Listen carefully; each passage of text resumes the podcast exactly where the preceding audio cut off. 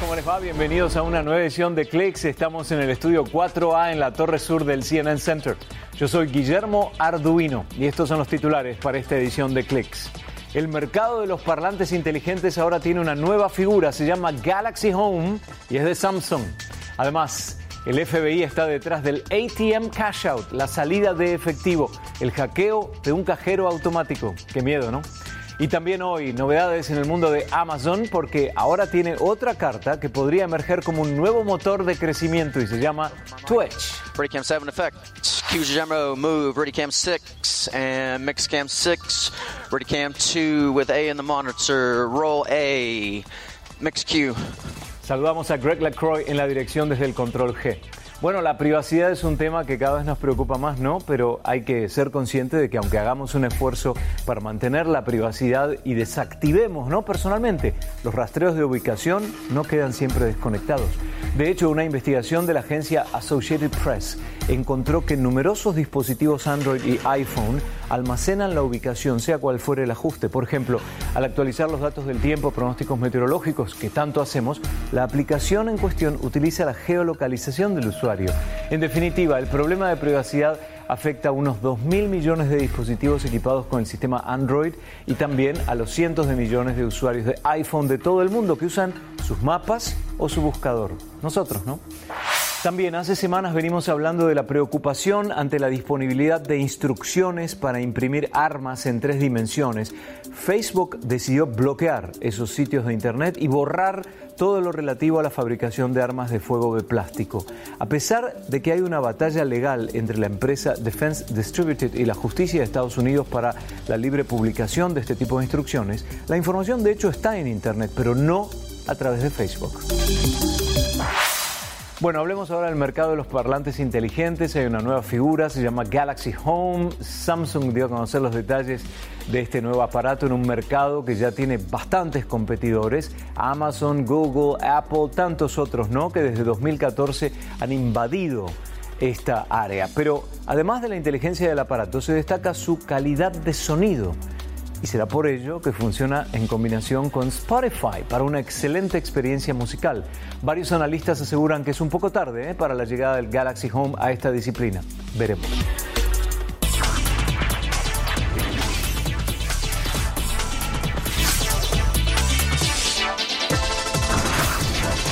Y con esta nave SpaceX, Estados Unidos ya no tendrá que pedirles a los rusos que lo lleven al espacio, porque SpaceX será la primera compañía privada en llevar personas al espacio. La nave Crew Dragon se dirigirá a la Estación Espacial Internacional después de su lanzamiento desde la Florida.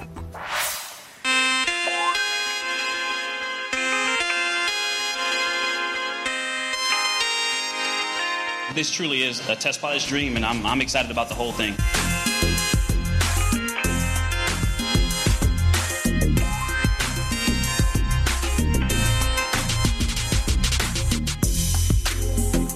The only thing that I can add to that is the importance for me personally to kind of return human spaceflight to the Florida coast, back to the United States.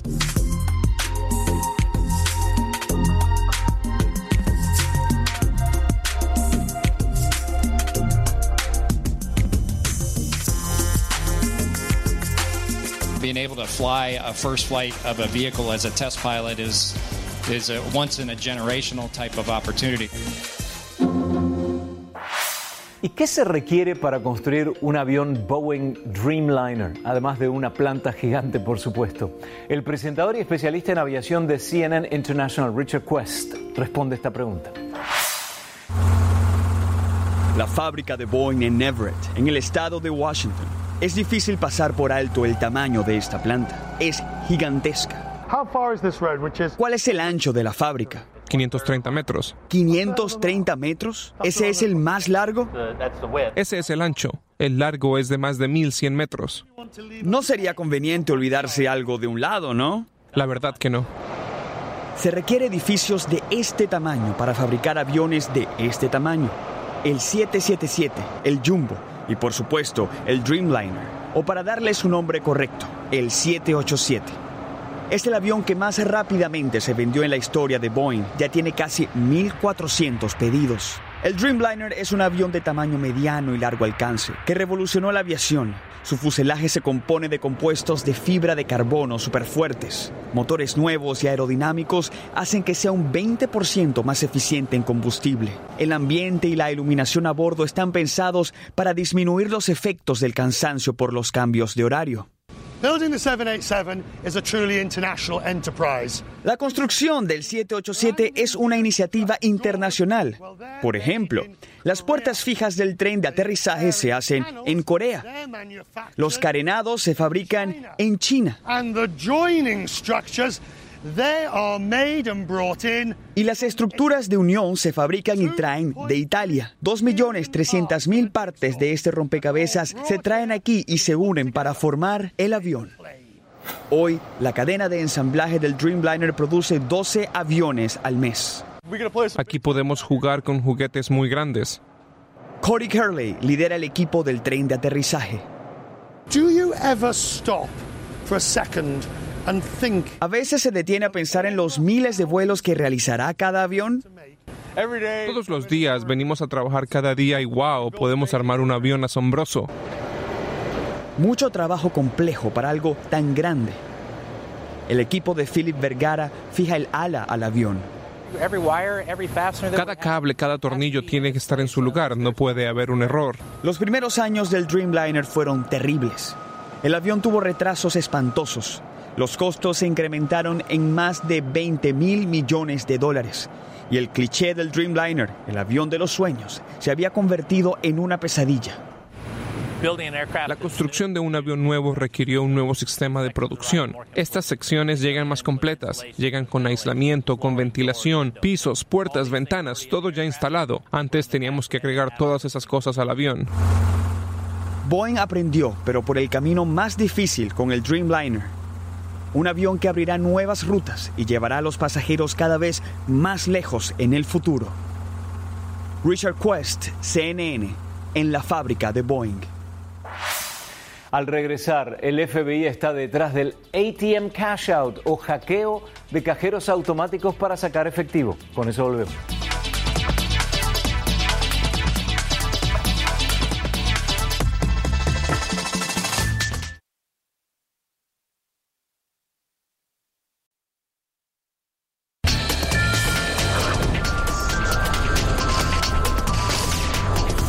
El FBI advierte a las instituciones financieras que sus cajeros automáticos podrían ser objeto de hackeos y la metodología posible se la conoce como ATM Cashout, salida de efectivo, y significa que se podría hackear un banco o el procesador de la tarjeta de pago y usar la información robada para extraer grandes sumas de dinero de cajeros en cualquier parte del mundo. Ahí está el tema. Ante esta noticia, varios bancos no quieren hablar con la prensa, ¿eh? El FBI se involucra periódicamente en casos de seguridad bancaria.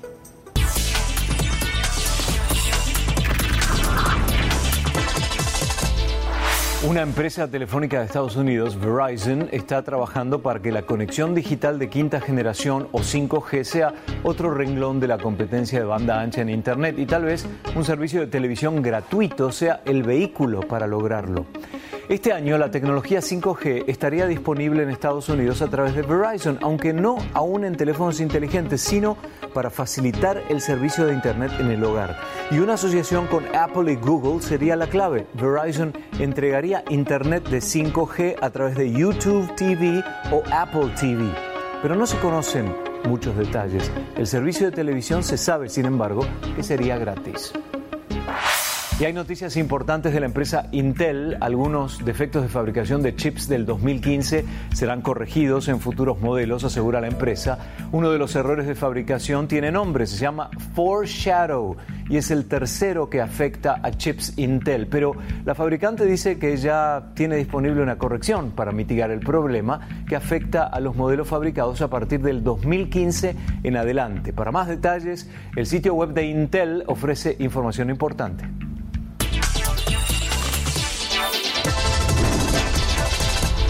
La empresa automotriz Tesla ha estado en el ojo público recientemente, más por las declaraciones de su cofundador y director ejecutivo Elon Musk, que por la calidad de sus vehículos eléctricos. Sin duda, Todo por un tuit en el que anunció que sacaría a la compañía de Wall Street para convertirla en una empresa privada, con estos aires y el malestar causado por su tardanza en la entrega de órdenes de su modelo D3.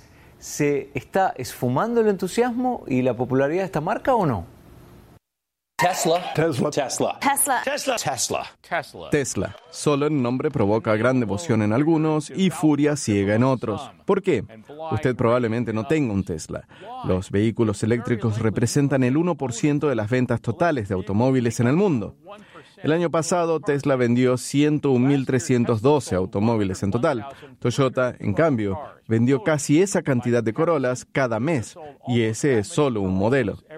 Ferias de automóviles, Tesla suele salteárselos. Avisos publicitarios con Madonna, Matthew Conaughey, a Jean-Claude Van Damme. Un momento. Tesla no realiza avisos publicitarios. Asegura no tener un presupuesto publicitario. Sin embargo, Tesla suele ser de los 10 principales fabricantes automotrices con mayor influencia social, junto con los grandes de la industria y los superautos legendarios. ¿Cómo generó Tesla tanta emoción con tan pocos automóviles? Es más importante lo que Tesla podría ser que lo que es actualmente. Se ha presentado como el futuro. Y a los demás fabricantes automotrices como el pasado. ¿Cómo lo logró Tesla? Primero, cambió la percepción de los vehículos eléctricos de ser utilitarios para las masas, algo que podría ser inteligente, ambicioso y hasta sexy.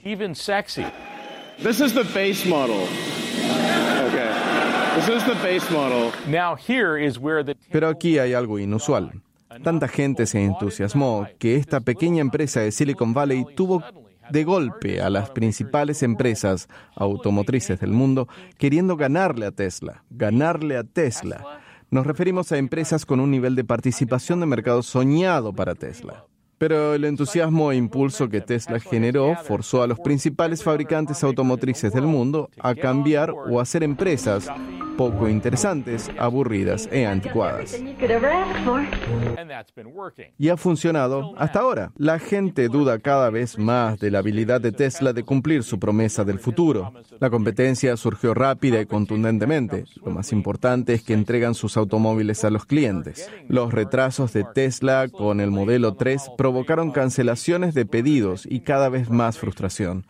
La tecnología semiautónoma se está volviendo común y corriente en la industria. Claro, la susceptibilidad de Musk en Twitter tampoco ha ayudado a la empresa. El año pasado, Tesla tuvo casi el mismo valor de mercado que General Motors y Ford. Eso es mucho optimismo para una empresa que aún no ha generado ganancia. La gente ama las historias de triunfo de un pequeño contra un gigante. Ya hemos visto a otros grandes directores ejecutivos que compiten contra competidores gigantes y tienen éxito. ¿Cuánto tiempo podrá Tesla mantener este entusiasmo y qué quedará cuando se acabe? Hagamos una pausa para ponernos al tanto de las noticias más importantes ahora.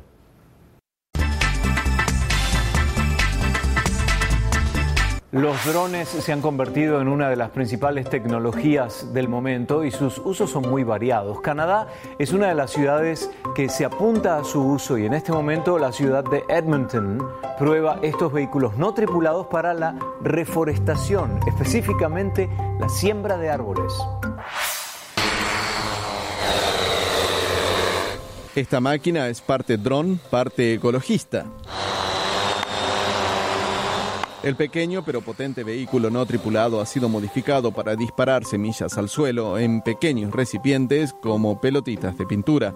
Cada recipiente que ve es eyectado a unos 60 metros por segundo con aire comprimido. Un equipo de investigadores canadienses se ha unido a una empresa británica que maneja los drones para probar si estas máquinas pueden plantar árboles en reemplazo de los derribados por la explotación forestal, los desastres naturales o los proyectos de arenas de alquitrán.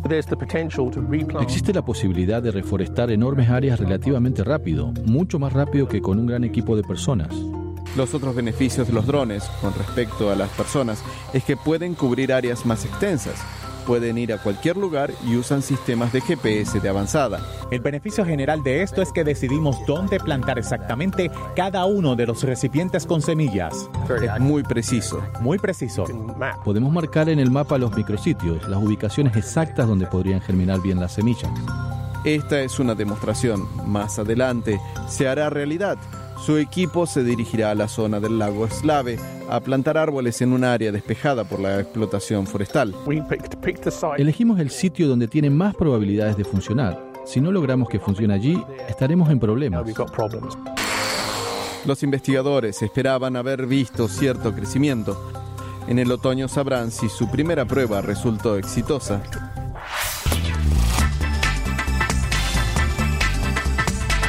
Un emprendedor chino asegura haber logrado el sueño de muchos, construir una moto voladora. El inventor Zhao Deli se inspiró en dibujos animados de su infancia para lograrlo y hasta vendió su casa para costear este diseño. La moto solo consiguió despegarse 15 metros en las pruebas, pero según su inventor de 40 años es capaz de llegar a los 1.000 metros de altura. Por el momento hay solo un ejemplar, pero la promesa es comenzar su producción en masa durante 2019. El precio estimado en el mercado para esta moto voladora es entre $5.500 y $7.200. Pero un aspecto a superar en este diseño es la capacidad de su batería. La aplicación más probable de esta moto voladora será el servicio de entregas a domicilio por parte de empresas de mensajería, entre otras funciones.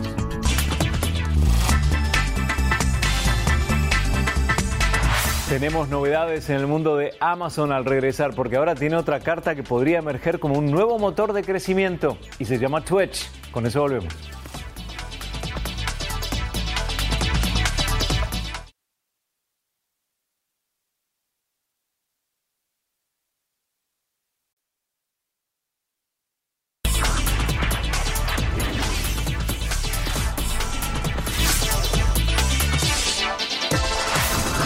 La Conferencia Mundial de Robots en Beijing se dieron a conocer más de 500 mil de máquinas inteligentes y el propósito de integrarlas a tareas educativas y de recepción fundamentalmente.